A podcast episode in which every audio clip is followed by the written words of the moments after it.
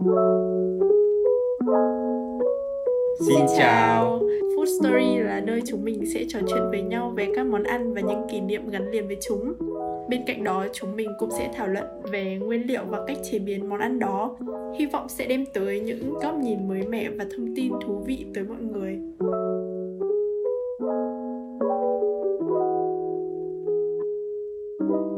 Xin chào các bạn, Food Story lại quay trở lại rồi đây và ngày hôm nay thì chúng mình không nói về nguyên liệu hay là tập trung về một món ăn cụ thể nào cả. Chúng mình sẽ tập trung đề cập tới chủ đề hương vị của nguyên liệu. Với một đứa mà bao nhiêu năm nấu theo cảm tính, theo tổ tiên mách bảo và cái sự truyền dạy của người mẹ tần tạo thì mình chỉ biết định lượng một cách rất là sơ khai đấy là bằng mắt.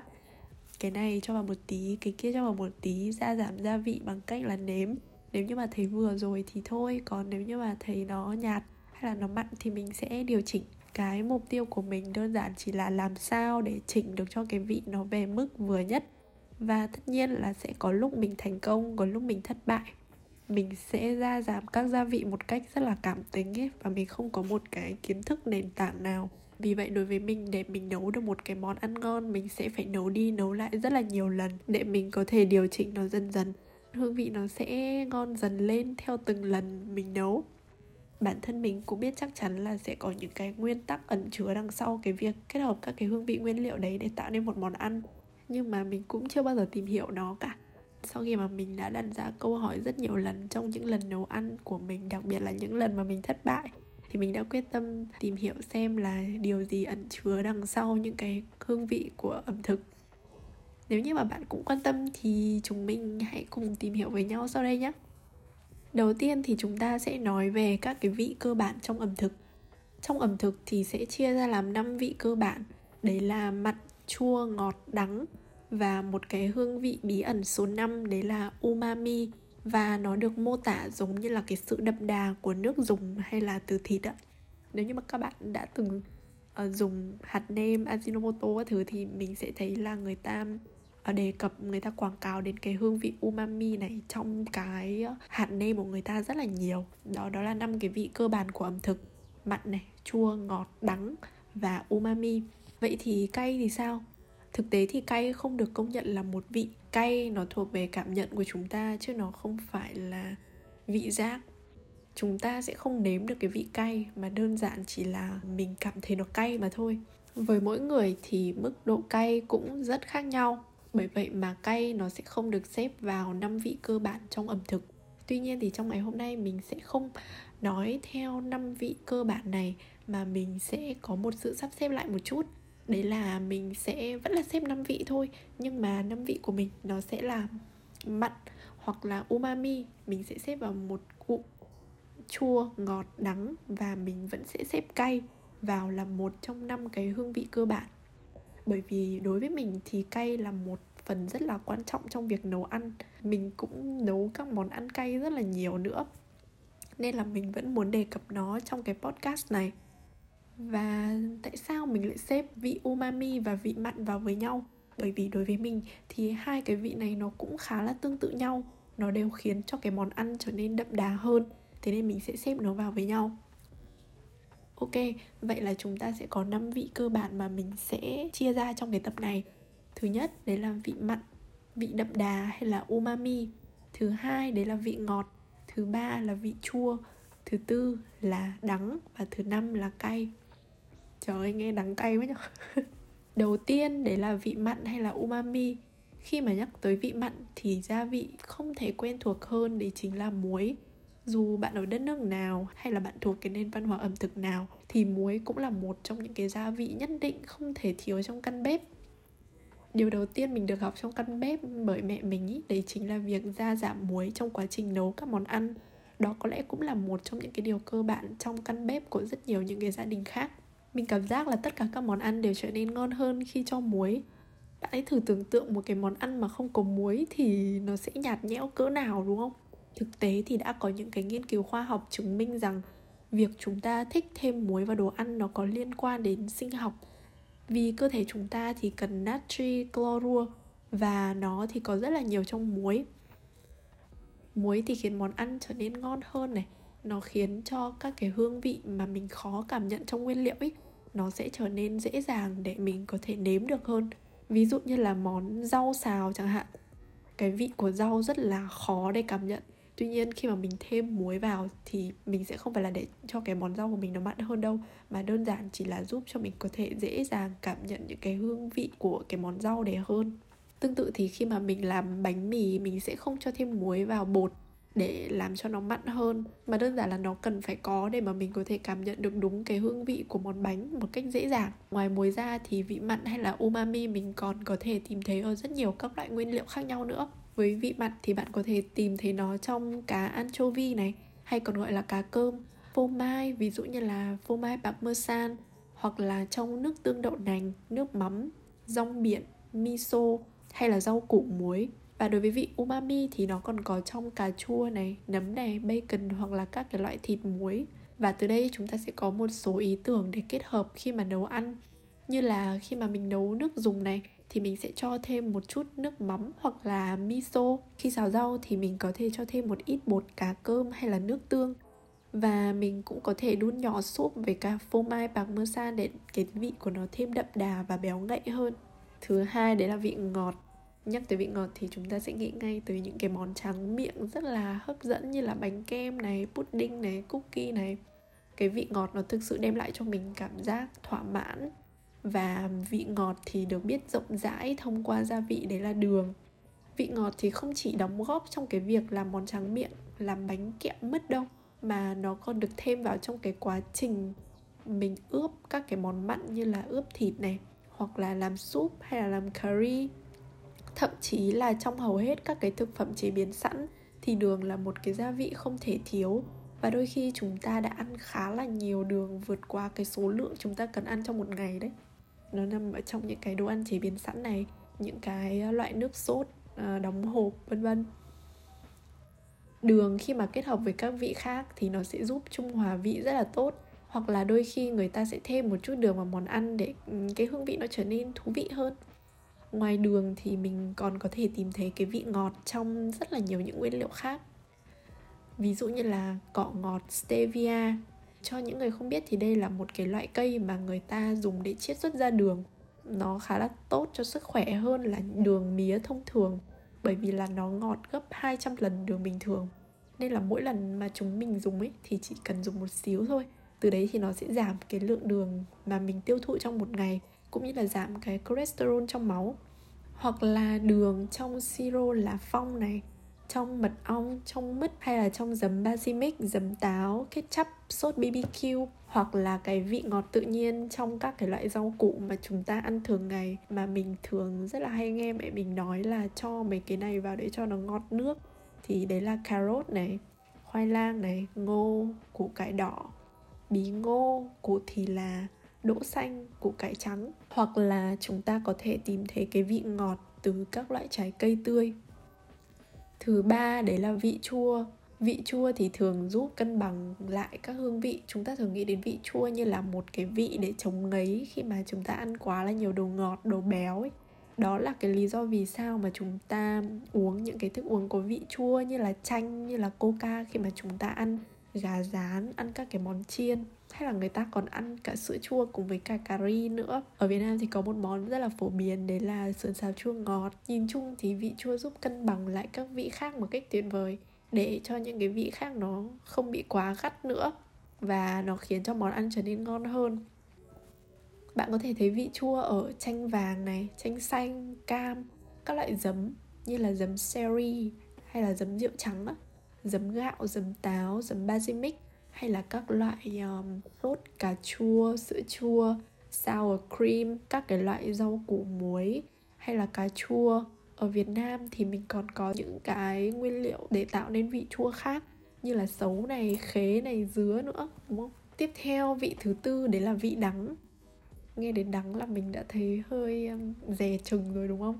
Thông thường thì mình ít khi mà muốn món ăn của mình nó có cái vị đắng. Vì vị đắng với mình thì nó không hề dễ chịu khi thưởng thức một chút nào. Đặc biệt đối với mình có một cái món Việt Nam đấy là món canh mướp đắng nhồi thịt ý. Mình không thể ăn được món đấy luôn bởi vì nó quá là đắng. Tại sao? Tại sao chúng ta lại ưa chuộng những cái vị như là vị mặn, vị chua, vị ngọt? Nhưng mà những cái món ăn đắng thì nó lại đem lại cho mình cái cảm giác khó chịu và sợ hãi cho những bạn chưa biết thì cái vị trí lưỡi mà để cảm nhận vị đắng rõ ràng nhất, đấy là cái vị trí gần họng. Và thực tế thì con người chúng ta được kết cấu như vậy, cái miệng của chúng ta kết cấu như vậy để có thể nhận biết được món ăn đấy có độc tố hay là không trước khi mà chúng ta nuốt nó vào trong họng. Và thường thì những cái loại à, như là thuốc độc này, các cái loại quả độc trong tự nhiên thì nó sẽ có vị đắng. Thực ra thì đây cũng là một cái cơ chế tự vệ của cơ thể thôi vậy nên khi mà chúng ta ăn cái món gì đắng là thường mặt chúng ta sẽ rất là nhăn nhó, khó chịu ấy. Điều đó sẽ thấy rất là rõ nhất là ở những em bé, bởi vì lưỡi của các em bé thì cực kỳ là nhạy cảm với cả các vị, đặc biệt là đồ ăn có vị đắng. Tuy nhiên, càng lớn thì chúng ta sẽ càng biết là không phải đồ đắng nào thì cũng có hại. Và đôi khi uống thuốc đắng thì còn là để chữa bệnh nữa và nó có lợi cho sức khỏe. Hay là cà phê, trà, sô cô la thì mặc dù đắng nhưng lại là món được ưa thích của nhiều người lớn, đúng không? Trong ẩm thực thì vị đắng cũng đóng một vai trò quan trọng, không khác gì những cái vị khác để tạo nên cho món ăn cái hương vị mạnh này, phức tạp. Vậy nên chúng ta không nên trách vị đắng, mà hãy trách mình chưa có đủ kiến thức để sử dụng nó trong quá trình nấu nướng thôi. Thực sự nếu như mà chúng ta có kiến thức, chúng ta biết sử dụng những cái nguyên liệu có hương vị này trong việc nấu nướng thì chúng ta có thể tạo nên một món ăn rất là ngon và ấn tượng mình nghĩ là cái này thì nó sẽ thích hợp với các đầu bếp chuyên nghiệp hơn bởi vì họ là những người có thể kiểm soát được cái hương vị biết điều chỉnh hương vị để tạo nên được cái sự thú vị trong món ăn và một số những cái thực phẩm có vị đắng như là cà phê, cacao, bưởi, bia và một số loại cải, mướp đắng, súp lơ xanh và đậu bắp. Một trong những cái món ăn khá là phổ biến đấy là salad. Salad cũng là một cái món mà chúng ta cần phải kết hợp các cái hương vị lại với nhau làm sao cho nó hài hòa và trong đó có vị đắng của rau xanh. Chúng ta thì có thể kết hợp vị đắng này với cả vị chua từ dầu giấm này và thêm một chút ngọt để có thể cân bằng lại vị. Hay là món súp lơ xanh nướng thì mình có thể thêm giấm basilic để cái vị ngọt và vị chua trong giấm thì có thể cân bằng lại cái vị đắng của súp lơ xanh. Và cuối cùng thì đấy là vị cay. À, như mình đã nói thì người ta có thể dùng cay để mô tả món ăn tuy nhiên cay thì nó không phải là một vị nha và lưỡi của chúng ta thì không nếm được vị cay. Tuy nhiên, lưỡi có thể cảm nhận được cái cảm giác nóng, lạnh và đau. Thì cái vị cay là sự kết hợp của cái cảm giác nóng và đau hay là cái cảm giác tê lưỡi ấy. thế nên là món cay nó khá là thích hợp trong những cái ngày trời lạnh để làm nóng cơ thể. Nếu như mà chúng ta thích ăn cay và chúng ta muốn thêm cay vào cái món ăn của mình, thì đơn giản là mình cứ thêm một chút gia vị cay vào thôi. Một số những cái nguyên liệu cay mà mình có thể sử dụng như là tương ớt này wasabi, củ cải ngựa, mù tạt, sốt ớt harissa hay là sốt ớt sriracha thì rất là nổi tiếng. Hoặc là mình có thể dùng ớt thì có ớt Mexico này hay là dùng tiêu dùng cải song, xà lách rocket, củ cải đỏ hoặc là gừng vân vân. Thì đó cũng là những cái nguyên liệu có cái vị cay.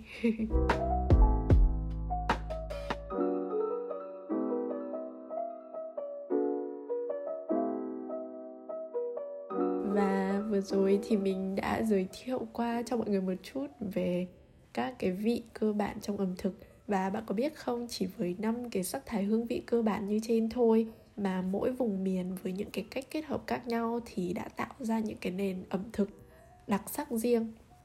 Mình sẽ đề cập qua một số những cái nền ẩm thực yêu thích và điển hình. Đầu tiên mình sẽ nhắc tới nền ẩm thực thái lan khi nói tới Thái Lan thì chúng ta cần nhắc tới sự cân bằng trong hương vị, chua cay mặn ngọt. Nhưng mà đối với mình các món ăn Thái hấp dẫn nhất và đặc trưng nhất thì đó là những món ăn có vị chua cay và béo. Một điều mà mình cảm nhận được ở đồ ăn Thái Lan nữa đấy chính là nó rất tươi. Bởi vì hầu hết các món Thái thì đều lấy hương vị từ nguyên liệu tươi như là cái vị mặn từ nước mắm hay là mắm tôm vị ngọt thì từ trái cây, đường, thốt nốt. Và vị chua thì từ nước cốt chanh. Và vị cay thì từ các cái loại hớp tươi, từ gừng, giềng và xạ. Thế nên là mình khá là thích đồ ăn thái lan ở cái điểm đấy. Còn hương vị ấn thì sao? Như các bạn đã biết thì ấn là một đất nước rất là rộng lớn. Nên nó có sự đa dạng về thổ nhưỡng này, về khí hậu, về văn hóa. Nên nó cũng sẽ tạo ra một sự đa dạng trong hương vị ẩm thực ấn độ tuy nhiên thì có một cái điểm chung của ẩm thực Ấn Độ, đấy là sử dụng rất là nhiều gia vị với mùi hương mạnh để tạo nên cái hương vị đậm đà cho món ăn. Ví dụ như là hành, tỏi, ớt rang thơm này, hay là thì là bột cà ri, bột garam masala, đinh hương, nghệ, vân vân. Còn ở Trung Quốc thì các món ăn sẽ hướng tới cái sự cân bằng với năm vị giống như là ẩm thực Thái Lan tuy nhiên thì lại là một lãnh thổ rộng lớn như là Ấn Độ, nên là hương vị ẩm thực Trung Quốc thì nó cũng khác nhau giữa các vùng. Thường một hoặc là hai hương vị thì sẽ chiếm ưu thế hơn ở một cái vùng nào đấy, do sở thích của người dân ở vùng đó. Điều này thì nó phản ánh cái đặc điểm về địa lý, khí hậu, nông nghiệp, văn hóa, cũng như là lịch sử của cái vùng đất đấy. Ví dụ như là vị cay thì nó sẽ là đặc trưng của những cái vùng ở miền trung của trung quốc vùng tứ xuyên hay là hồ nam. Bởi vì những cái vùng này thì khí hậu khá là ẩm ướt, nên cái gia vị cay như là ớt, tiêu thì sẽ có thể giúp làm nóng cơ thể này, thoát mồ hôi và tăng cường sức khỏe. Những cái vùng này thì khá là nổi tiếng với những món ăn cay. Hai món tiêu biểu thì đấy là lẩu tứ xuyên cũng như là cá hấp hồ nam với cả ớt đỏ.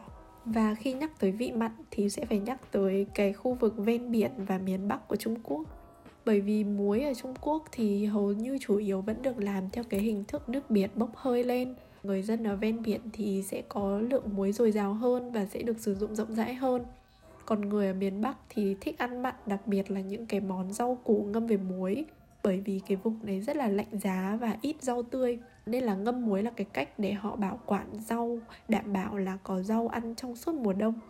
Và ngày nay thì mặc dù là nguồn rau tươi đã dồi dào hơn rất là nhiều rồi nhưng người dân thì vẫn thích ăn rau củ muối hơn nó giống như là một cái thói quen của người ta rồi và đặc biệt là ở đây thì người ta có thể ăn vào bữa sáng kèm với cháo Vị ngọt thì là đặc trưng của vùng Đông Trung Quốc và những tỉnh như là Phúc Kiến, Chiết Giang, Giang Tô, An Huy hay là Quảng Đông. Và một trong những cái món tiêu biểu thì đấy là món cá chua ngọt Giang Tô. Vị chua thì phổ biến ở các cái tỉnh dân tộc thiểu số phía Nam như là Quảng Tây, Quý Châu, Vân Nam, Sơn Tây những cái vùng dân tộc thiểu số, hầu hết là các gia đình nghèo, nên họ sẽ có cái thói quen bảo quản hầu hết mọi thứ bằng cách là ngâm giấm. Nên các món ăn thường sẽ có vị chua, và món tiêu biểu vị chua ở Trung Quốc thì đấy là món cá canh chua Quý Châu. Còn người dân ở tỉnh Sơn Tây thì vốn nổi tiếng với các loại giấm đối với họ thì sẽ rất là thiếu sót nếu một bữa ăn mà không có giấm điều này xuất phát từ việc cái nguồn nước ở tỉnh này thì có tính kiềm khá là cao nên giấm giúp hòa tan canxi carbonat trong nước và cân bằng lại cái độ pH đó vừa rồi thì mình có nói qua về các nền ẩm thực tiêu biểu của châu Á sang tới các nước châu Âu thì sao? Triết lý ẩm thực của người Ý thì lại hoàn toàn khác. Thay vì là tạo hương vị món ăn từ thật nhiều các loại gia vị, người Ý thì sẽ chú trọng lấy hương vị từ chính cái nguyên liệu trong cái món ăn đấy. Có nghĩa là người Ý không quan tâm tới việc gia giảm bao nhiêu muối để tạo nên cái vị mặn của món ăn, mà họ sẽ quan tâm tới việc là cái nguyên liệu đấy nó được tạo ra như thế nào, nó được trồng như thế nào, nuôi dưỡng ra sao cái nguyên liệu đấy nó có đủ chất lượng, có đủ khoáng để tạo ra cái vị mặn khi mà nấu không hương vị ẩm thực ý nó sẽ thể hiện qua chính cái hương vị bản thân của cái nguyên liệu chính trong cái món ăn đấy ví dụ như là độ cay nồng đến từ dầu ô liu nguyên chất umbria, độ chín ngọt đậm đà từ cà chua coparino, hay là cái mùi hương mạnh mẽ của giống cam Sicily có thể lan tỏa ra cả một căn phòng rộng 100 mét vuông. Những cái nguyên liệu mà chất lượng và đặc sắc này thì nó giống như là một cái kho báu quốc gia ẩm thực của người Ý vậy. Đối với ẩm thực Pháp thì để đẩy cái hương vị nó mạnh lên trong quá trình nấu thì người Pháp sẽ nấu những cái nguyên liệu đấy với cả bơ. Ví dụ như là sử dụng hành tây, cà rốt, cần tây nấu trong bơ và những cái loại thảo mộc được sử dụng ở Pháp để tạo ra mùi hương thì nó cũng rất là khác với các nước châu Á họ sẽ dùng xạ hương này, hương thảo, húng quế, mùi tây, lá nguyệt quế hương vị món ăn của Pháp thì đến từ cái phương pháp nấu và đun một cách từ từ, khác với cả ẩm thực châu Á, thường sẽ là có những cái món xào hoặc là nấu nhanh ở nhiệt độ cao.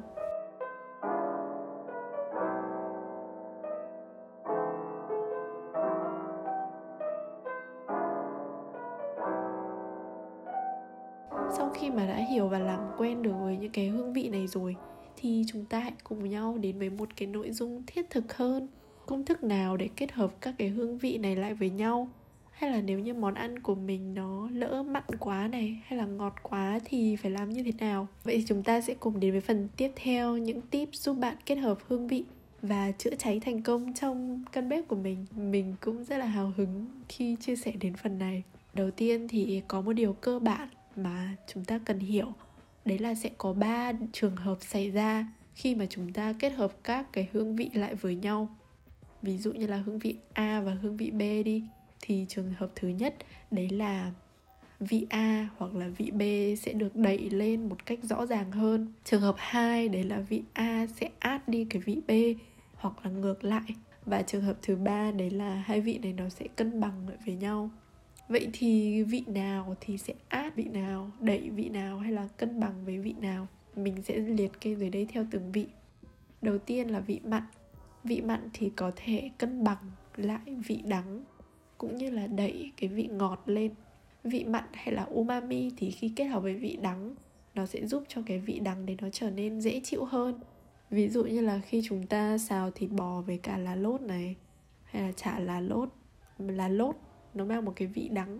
Và khi chúng ta kết hợp với cả thịt bò mang cái vị đậm đà, vị umami thì nó sẽ cân bằng lại và nó tạo ra một món ăn rất là ngon ấn tượng vị mặn thì sẽ giúp đẩy cái vị ngọt lên, khiến cho vị ngọt trở nên ngọt hơn. Bạn đã bao giờ ăn chuối, chấm muối chưa? Hay là kết hợp kem với cả các loại muối? Thực sự thì muối không làm cho những cái món này nó mặn đi, mà nó còn làm cho chuối hay là kem trở nên ngọt hơn cơ. Vi diện nhỉ? Khi nào các bạn có thể thử? Thứ hai, đấy là vị ngọt. Vị ngọt thì có thể cân bằng lại vị chua, đắng và cay, và nó có thể đẩy cái vị mặn umami lên. Như mình đã nói ở phần giới thiệu, vị ngọt thì bạn có thể ăn kèm các cái loại rau đắng với cả nước sốt BBQ để cân bằng lại vị. Hoặc là cho thêm một chút đường, sữa vào, cà ri nếu như món đó đang quá cay. Đối với các cái nguyên liệu có vị ngọt tự nhiên như là cà rốt, khoai tây, ngô thì bạn có thể tăng cái vị ngọt tự nhiên đấy hơn nữa bằng cách thêm tương miso. Thứ ba đấy là vị chua vị chua thì có thể cân bằng được vị ngọt và vị đắng. Thứ tư là vị đắng. Vị đắng thì có thể cân bằng vị ngọt ở vị đắng trong bưởi, rau xanh, màu đậm hay là trong bia thì có thể giúp giảm đi cái vị ngậy và ngọt của món ăn. Thứ năm, vị cay. Vị cay thì có thể cân bằng vị ngọt. Thế nên nếu như món ăn của bạn nó bị ngọt quá thì mình có thể thêm tiêu hay là bột ớt một chút thôi để giảm đi cái độ ngọt của món ăn? Và đó chính là những cái thông tin mà mình muốn chia sẻ tới các bạn ngày hôm nay. Hy vọng là chúng ta đã có thêm những cái thông tin bổ ích về ẩm thực để lần sau khi mà nấu ăn thì mình có thể nấu ngon hơn kết hợp các hương vị một cách chuyên nghiệp hơn. À, vậy thôi. Cảm ơn các bạn đã lắng nghe đến tận bây giờ và tạm biệt các bạn. Hẹn gặp lại các bạn trong những số tiếp theo. Bye